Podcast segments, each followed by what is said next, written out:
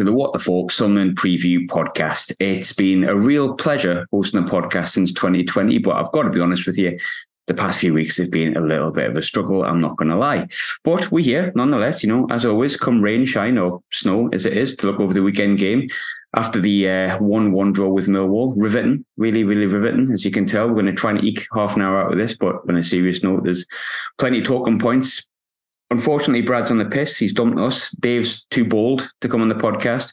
Um, so I've invited a new voice on the show in the shape of Lee Armstrong. Lee, how are you doing, mate? You all right? I'm spot on, mate. Thanks for having us on. It's a pleasure. I'm just hoping it's not going to be a Jan Kirchhoff debut, or if it is a Jan Kirchhoff debut, I hope you're going to have that kind of like trajectory to being like the best midfielder we've ever had. Hopefully, it's a rather preacher debut instead of a Jan Kirchhoff debut. As long as you don't have the rest of your career like Roddy Preaker, but but good, good and very niche reference that is making me feel older than I actually should be. Um, unfortunately, I've, I've, had to also invite Ross on. Um, Ross is still here as it is. He's he's here to offer his usual energy. It's Sunderland's third best podcast. Ross, how are you, mate? You okay?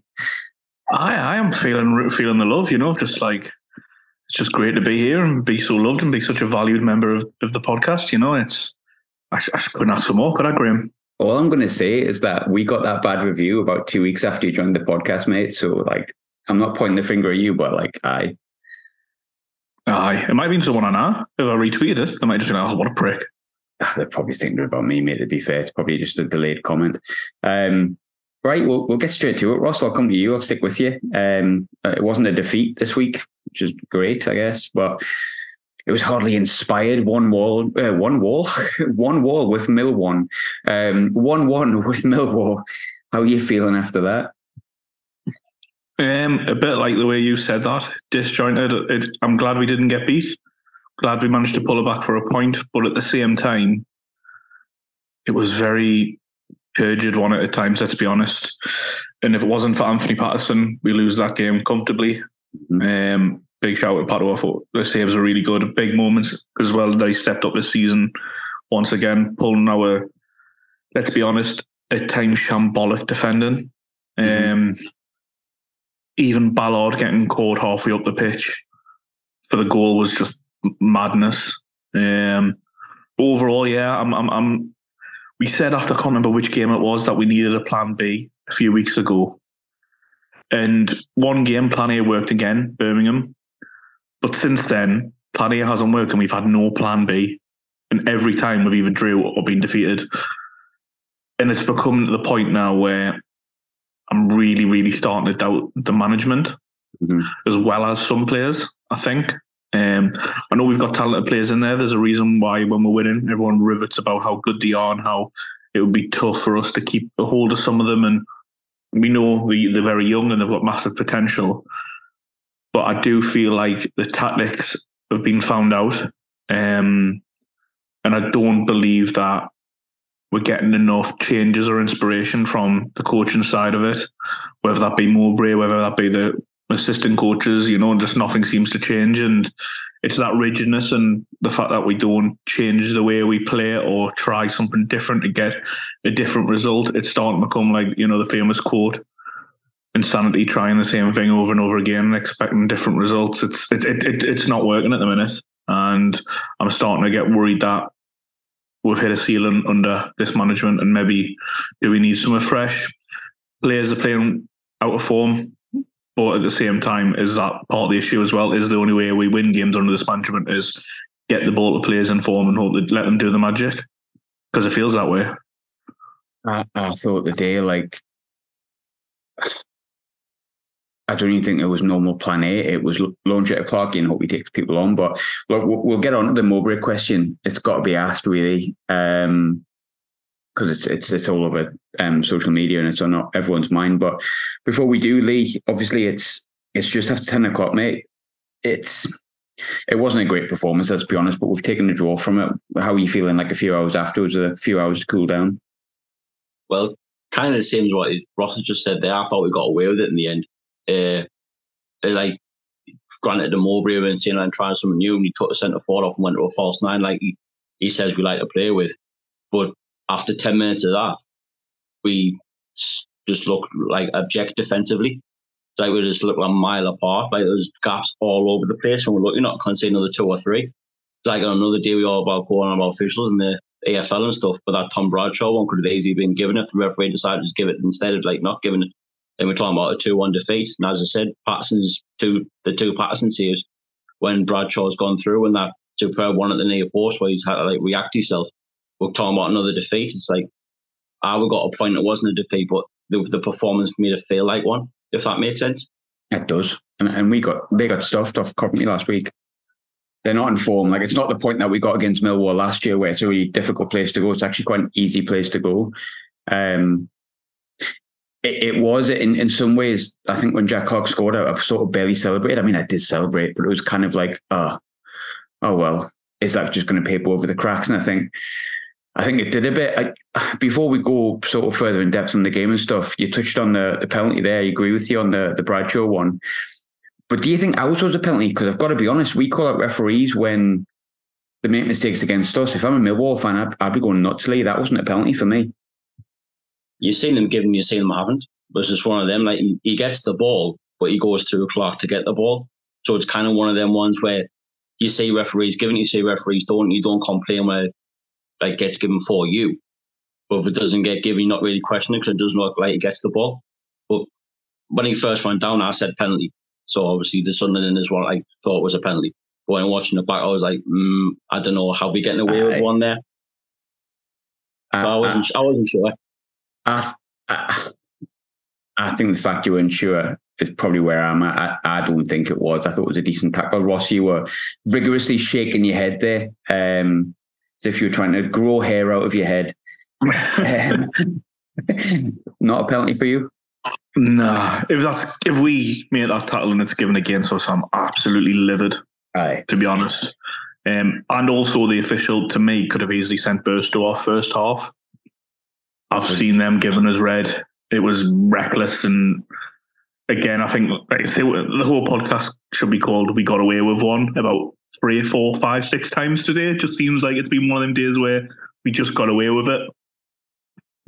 Just pulled the line. It's not a catchy pod, podcast title, is it, Ross? Last week's was double budgie death. I don't think it's gonna uh, it's gonna be quite difficult to match that, mate. So um, not on. It's not really down that line, is it?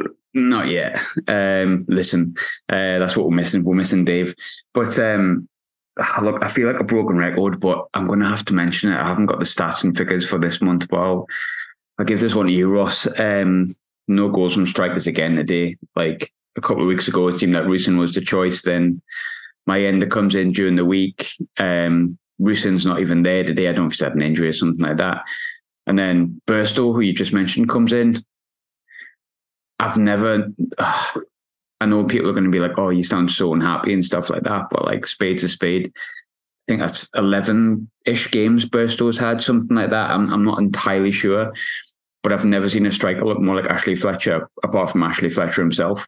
Um, he's he's not going to score as long as he's got all in his arse for Sunderland. And I'm sure he'll end up being a decent striker in time, but he just look, the strikers on scoring. What what needs to change?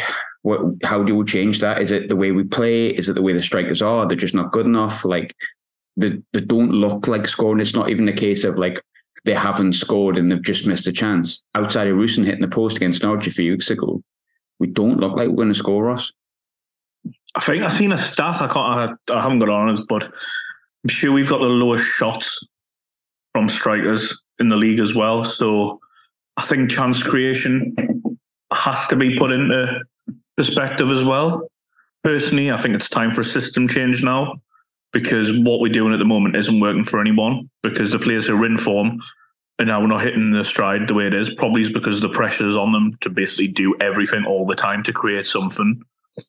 The strikers, in my opinion, they don't either get a run in the game, in the team, sorry, or when they're in the team, it's just not happening for them because one, sometimes you've got to put your hands up and say they haven't the, the finishing's been poor. Like Hemir's had loads of chances to score.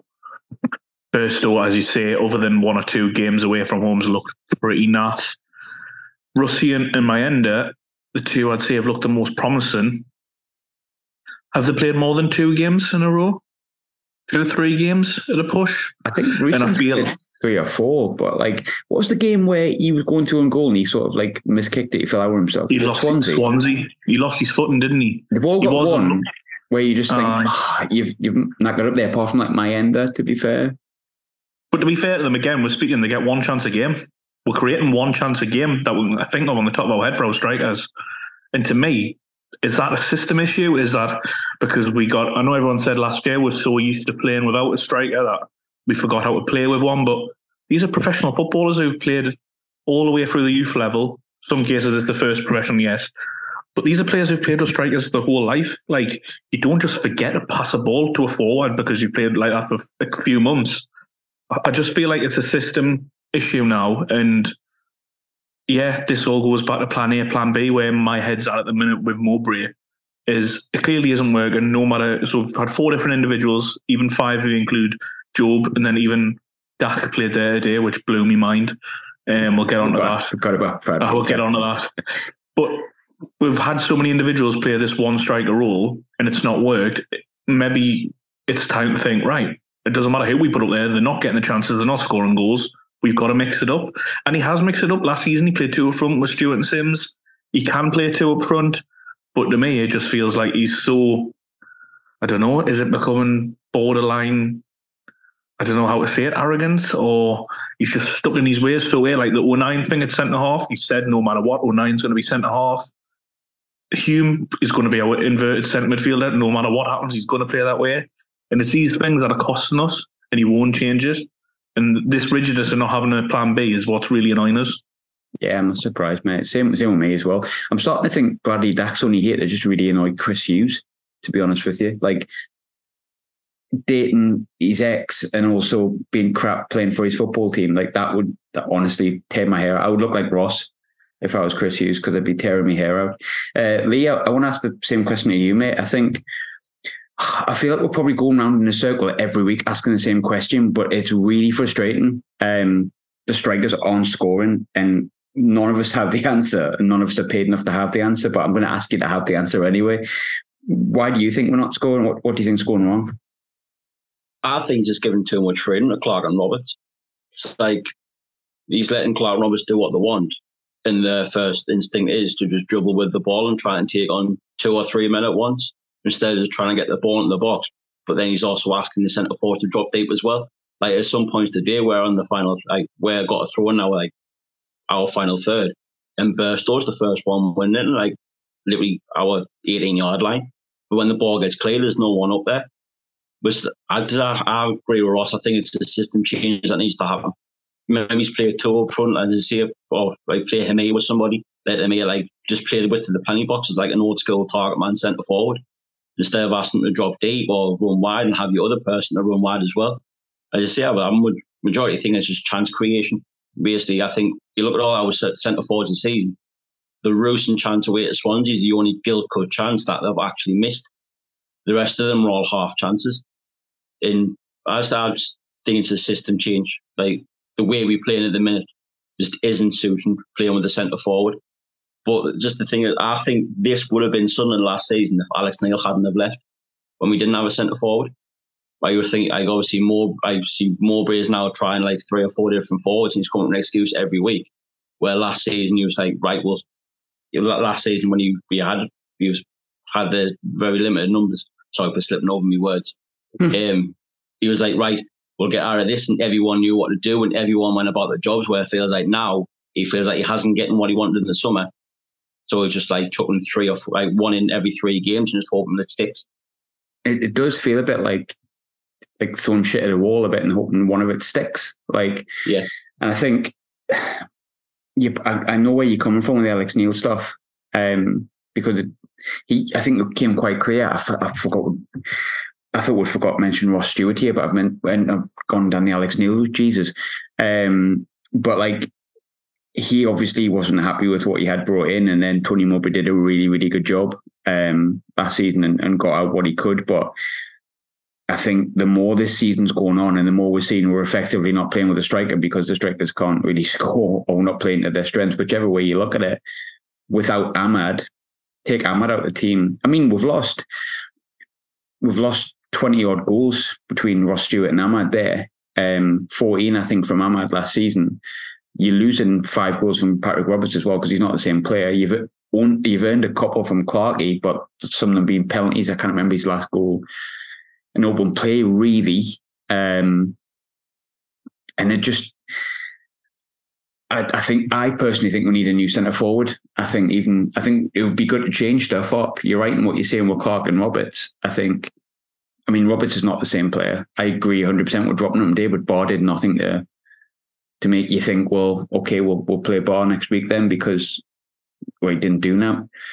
Clarke, you, can't really drop him, but there is points when he cuts inside and tries to take four or five people on. But then I look at the games last season, I think it was Rotherham at home when Stewart got two and, and Clarke, he got one and Clarke was unplayable that night, but anything he missed, Stewart was on the end of. He had something to hit as well. There's also the argument that maybe you could say, well, Clarkey and Roberts are going for it themselves because they think, well, what's in the middle is crap. I know they won't say that openly, but like, I suppose proof's kind of in the pudding. And but you're right at the same time. What, what Ross was saying, there's only one chance a game. I mean, I can think of the Rusyn chance and a couple that Hemir had the ones that Hemir had early, in, but you can kind of you can mark Hemir's chances down to being an 18 year old kid. And if it wasn't like him desperately needing to score a goal because someone desperately needed to score goals, he'd probably forgot about it now if you had like a person that could score goals. But I mean, Russell, we're going to have to come on to it here because it's everyone on Twitter is talking about it. And I, I know we always say Twitter's not a barometer of anything, but I think it might be because the forums are also talking about it. We're talking about it into our WhatsApp groups. Um, the last two games, the performance and the result has changed the outlook a little bit in terms of the Mowbray in or out pendulum, and it really seemed to have swung a tad towards the Mowbray out pendulum. We've talked about it a little bit in your frustrations, but like honest question, because when I asked for questions for the podcast, it was just full of this. Where do you stand on Mowbray or out? I wouldn't. I like Mowbray. I think he's done good stuff for us. But today, watching it, I felt like he's probably took us as far as he can. I don't think he can take us on to the next level. And momentum was huge of us at the start of the season, building on what we had last year. And the longer this fizzles out, we've got a tough run incoming. And I just feel like we need our strikers to hit the ground running. We need to shore up the defence to be sure that we make the playoffs. And I don't think that'll happen under Mowbray, unfortunately. As much as I like the guy, and I also don't believe that he would still be here if we didn't make the playoffs last season. So it wouldn't shock me if Speakman and Dreyfus pulled the trigger sooner rather than later. I'm with you on it. Um, someone said before, I can't even remember who it was, said it feels like the Poyet situation. Like I really liked Gus Poyet. I mean, I've had him on the show. Cracking fella, loved him. Um, really nice gentleman himself, but I liked him as the manager as well. But towards the end of it, you were just like, it isn't working. Whatever it is, this isn't working. And Dick Advocaat came in and, and we stayed up and so on and so forth. I think um, in the in time, you look at Tony Mowbray has been a really important part of the puzzle. Um, he came in during a difficult time. He didn't just show us up. He got these young lads playing the football they should be playing. He absolutely overachieved last season. And at points, you know, I thought I wouldn't mind having this book for a while. Maybe he's just the right fit. But there's always been something niggling in the back of, in my opinion, Sunderland's fan base that this isn't going to be the man to take us into the Premier League. And I think we were all a bit worried if we hit this kind of patch of form where it was like the last six games haven't been that great, really. And I just think when I watch it, I, see a man on the touchlines that knows he he can't go any further than he's got with these. That that's my opinion. It's not to say it's right, and and obviously it's not to say Ross is right. But for me, it's really hard for me to be more Mowbray because I like him. I really like him, and I think he's done some really, really good stuff. And sometimes the grass isn't always greener, and you think, well, you know what? We're not that far off the playoffs. Is it just a bad run of form? Should we really be pulling the trigger? But he's maybe even a product of his own good work because I'm more ambitious than I was this time last year. I want more. I, I want more. Kyril Louis Dreyfus wants more. Speakman will want more. I think that's why we heard rumours of managers in the summer because they want more. Sunderland as a club can't stagnate because when we stagnate, we go backwards. A lot of clubs do that, but it's especially seems Sunderland do. And I think at the minute, we're at a real risk of Mowbray's really good work in doing what he's doing, going backwards and being remembered for all the wrong reasons because Mowbray as on a whole has done a really good job. And I think he's been the right man at the right time. And I know not everyone's going to dis- uh, agree with me on this. And I know some people will agree with me on it and some will disagree. But for me, and I haven't got any names for you, but I'm sure Speakman does. And I think he's got credit in the bank based on the some of the signings he's made and the, the things that have gone right for Speakman. For me, we need the next person that takes on to the next level, or we risk having a plateau and going backwards. And the grass isn't always green, and I could be wrong in that, and the proof will be in the pudding if it happens. But for me, I have to say, in that sense, I'm sort of a, a Mowbray out man in that in that sense, but not in the kind of way that I want to hound him out, if that makes sense. Um, but Lee, that, that's my opinion. I want to ask, ask yours, mate. What's are you any different?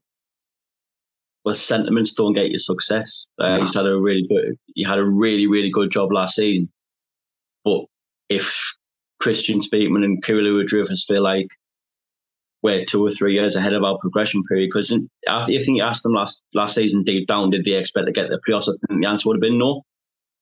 So in the summer, when they were looking for all these new coaches, if they saw that the, the progression period was like two or three years ahead of where we are, they should have brought that forward two or three years, if that makes sense. Which is under, which is understand the links to like Farioli and other managers. I just don't think he's going to change anything he probably sees today's result as a really good result. And he actually come out in his press conference at the end said he was proud of the team. But when it comes to like we've got two really tough games against West Brom and Leeds next, and you think yourself, if we play like we did today, we'll get hammered off West Brom and hammered off Leeds. Leeds are beating everybody at the minute. So you think yourself, do you change it now with these two important with these two games coming up? Where do we generally expect anything for a new manager to put his ideas across? And I would say, as say, same with you, I'm not hounding them out but I feel like a change needs to happen for us to not stagnate. I think one of the big arguments as well before was obviously um, Jack Clarke and stuff like that said some really positive things. Diallo said some really positive things previously about Mowbray, and the players obviously really like him. And there's an argument to say, you know, in the summer, because um, I was really against um, Farioli and, and whatnot, and shows you how much I know about football, doesn't it? Because um, it probably should have worked out really if you look at it now. But um, it was a big argument for keeping him was the players really like him. But if the players who we know are good players are not getting results on the pitch, it doesn't really fucking matter, does it? Um, whether they like him or not, the results need to come in. The player like a set of players I don't want to play for. Because you know, I, I was like five or six weeks ago playing a team like Southampton off the park. Southampton never got a kick. Then you go on like three games in a week of Plymouth away, who were 20th in the championship. Huddersfield at home, who were 21st in the championship, and then Millwall, who were 19th in the championship. Um, you could argue we were second best in all three games. Easily. Um, and, and tactically very easily outthought. Yeah. I think, you know, you go back to the Stoke games, and I don't want to bring up Alex Neil for a second part in the, uh, the conversation, but for me, Alex Neil was always very tactically good. If his football wasn't the most entertaining when he was at something for that kind of 20 odd game spell. And I always feel like Alex Neil felt like he could just stick up a deck chair and go, well, Mowbray knows nothing about how to attack us or how to beat us. I know exactly how to beat this because I'm much, much more technically. I've got much more now um, tactically. I'll just put up a deck chair, sit on it, and just let the lads do what the what I've told them in training all week, and it's going to work because I don't know. Like if you've only got one plan, then you can't really surprise a team with a plan B, and, and we definitely don't have a plan B. Like we we don't. It's just simple as that. But but Ross, you wanna you're shaking your head again like a crazy person. What do you want? no, I was agreeing. It's to say like oh yeah, it was. It was to say it's easier to set up against Sunderland because we know what we do. If we know what we mm-hmm. do, the opposition know what we're going to do. If it, nothing changes, then once one thing works for another team, which it clearly has, stop the ball going out wide to Clarke and Roberts. Hmm press them high when they fuck around at the back. Don't let Hume get in the central area on his own. And if they do, overload that side because he's out of position when we lose the ball. Like we can all see it. If 40,000 people can see it every weekend, all the other managers are going to see it. And it's sticking to the same things over and over again. And when it works, it's great. But when it doesn't, where's where's what do we do next? Where's the next progression tactically from this team? And that's what we haven't seen all season. I mean, the, the Huddersfield game, right? With all due respect to Huddersfield, because I know we didn't do the uh, we don't do the midweek reviews and stuff. Sometimes we do, depending on you know how good the game's been and whatnot. Um, but very very few and far between. But all due respect to Huddersfield, they're rubbish. They were absolutely awful. One of the worst teams I've seen up at the stadium like since we've been up in the championship, and it was just basic for them. Sit in, sit ten yards off them, sit the tackling when you need to, and then get. I mean, both goals were crap. Just total crap. It was just them taking advantage of basically our bad defending. Look, there's, there's tons of stuff we need, we can and need to get through. I'm going to fire two quick questions at you, and I'm going to go into listeners' questions because I'm really enjoying that. Um, first one's a, a, real quick one, and I want a nice, sharp, snappy answer, Ross. And then I'm going to get the same one from Lee. Right, I'm going to give it to you first because Lee's a debutant, right? So I don't want to put him under any pressure. Alex Pritchard, why the fuck isn't he playing?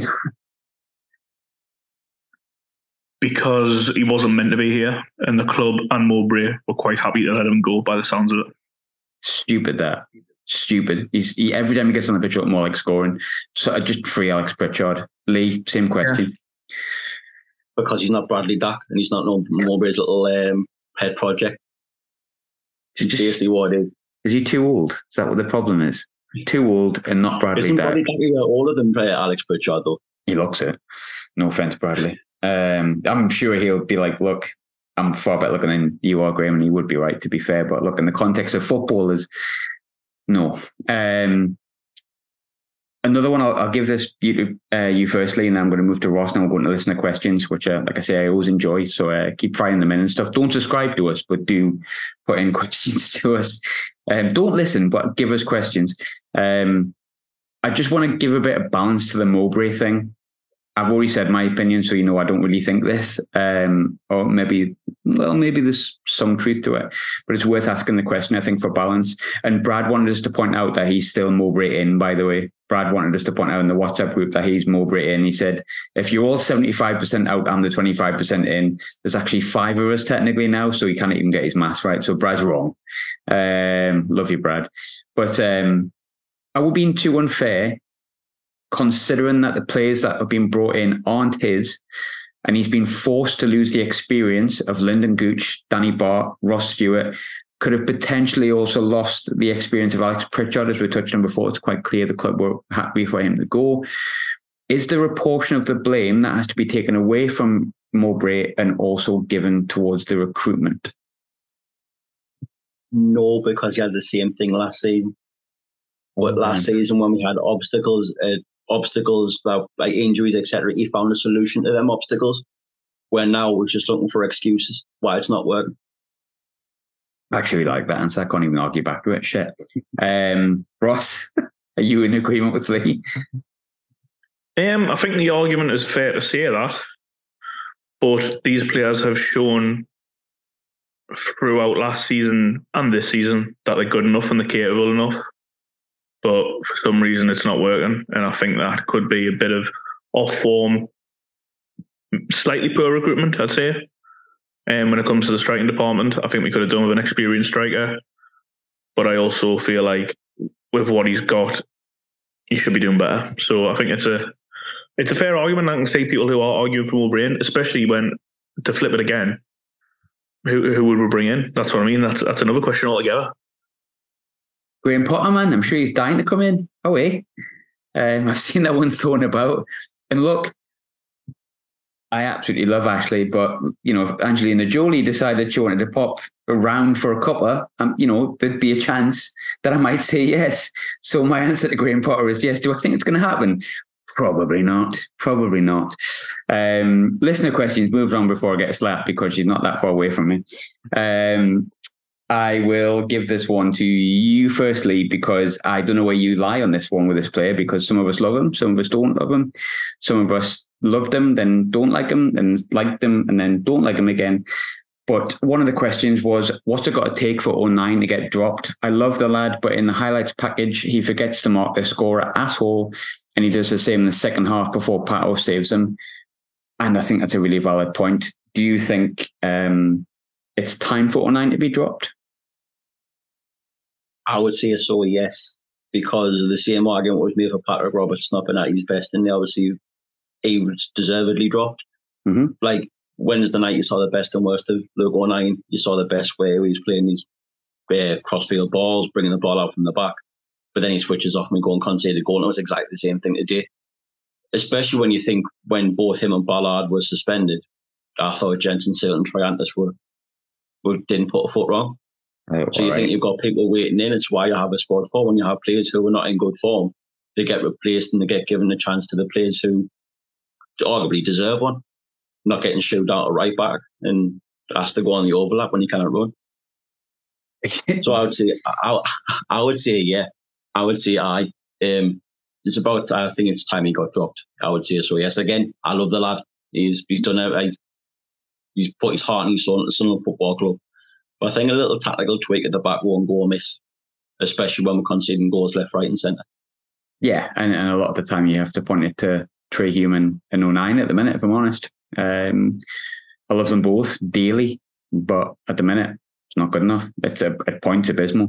Um, so I agree. Yeah, I, I think O'Nien should be dropped. When he's the question actually technically was, what's it going to take? I don't know. Probably a change of manager, I think, because I don't think I think we've touched on it before. He, he's not going to drop him. He's captain. That's who he sees. So I think we're going to have to just suck that one up. Um, do I think it's the right thing to do? No, I agree with Lee. I, I think O'Nien needs to be dropped. Sorry, Luke.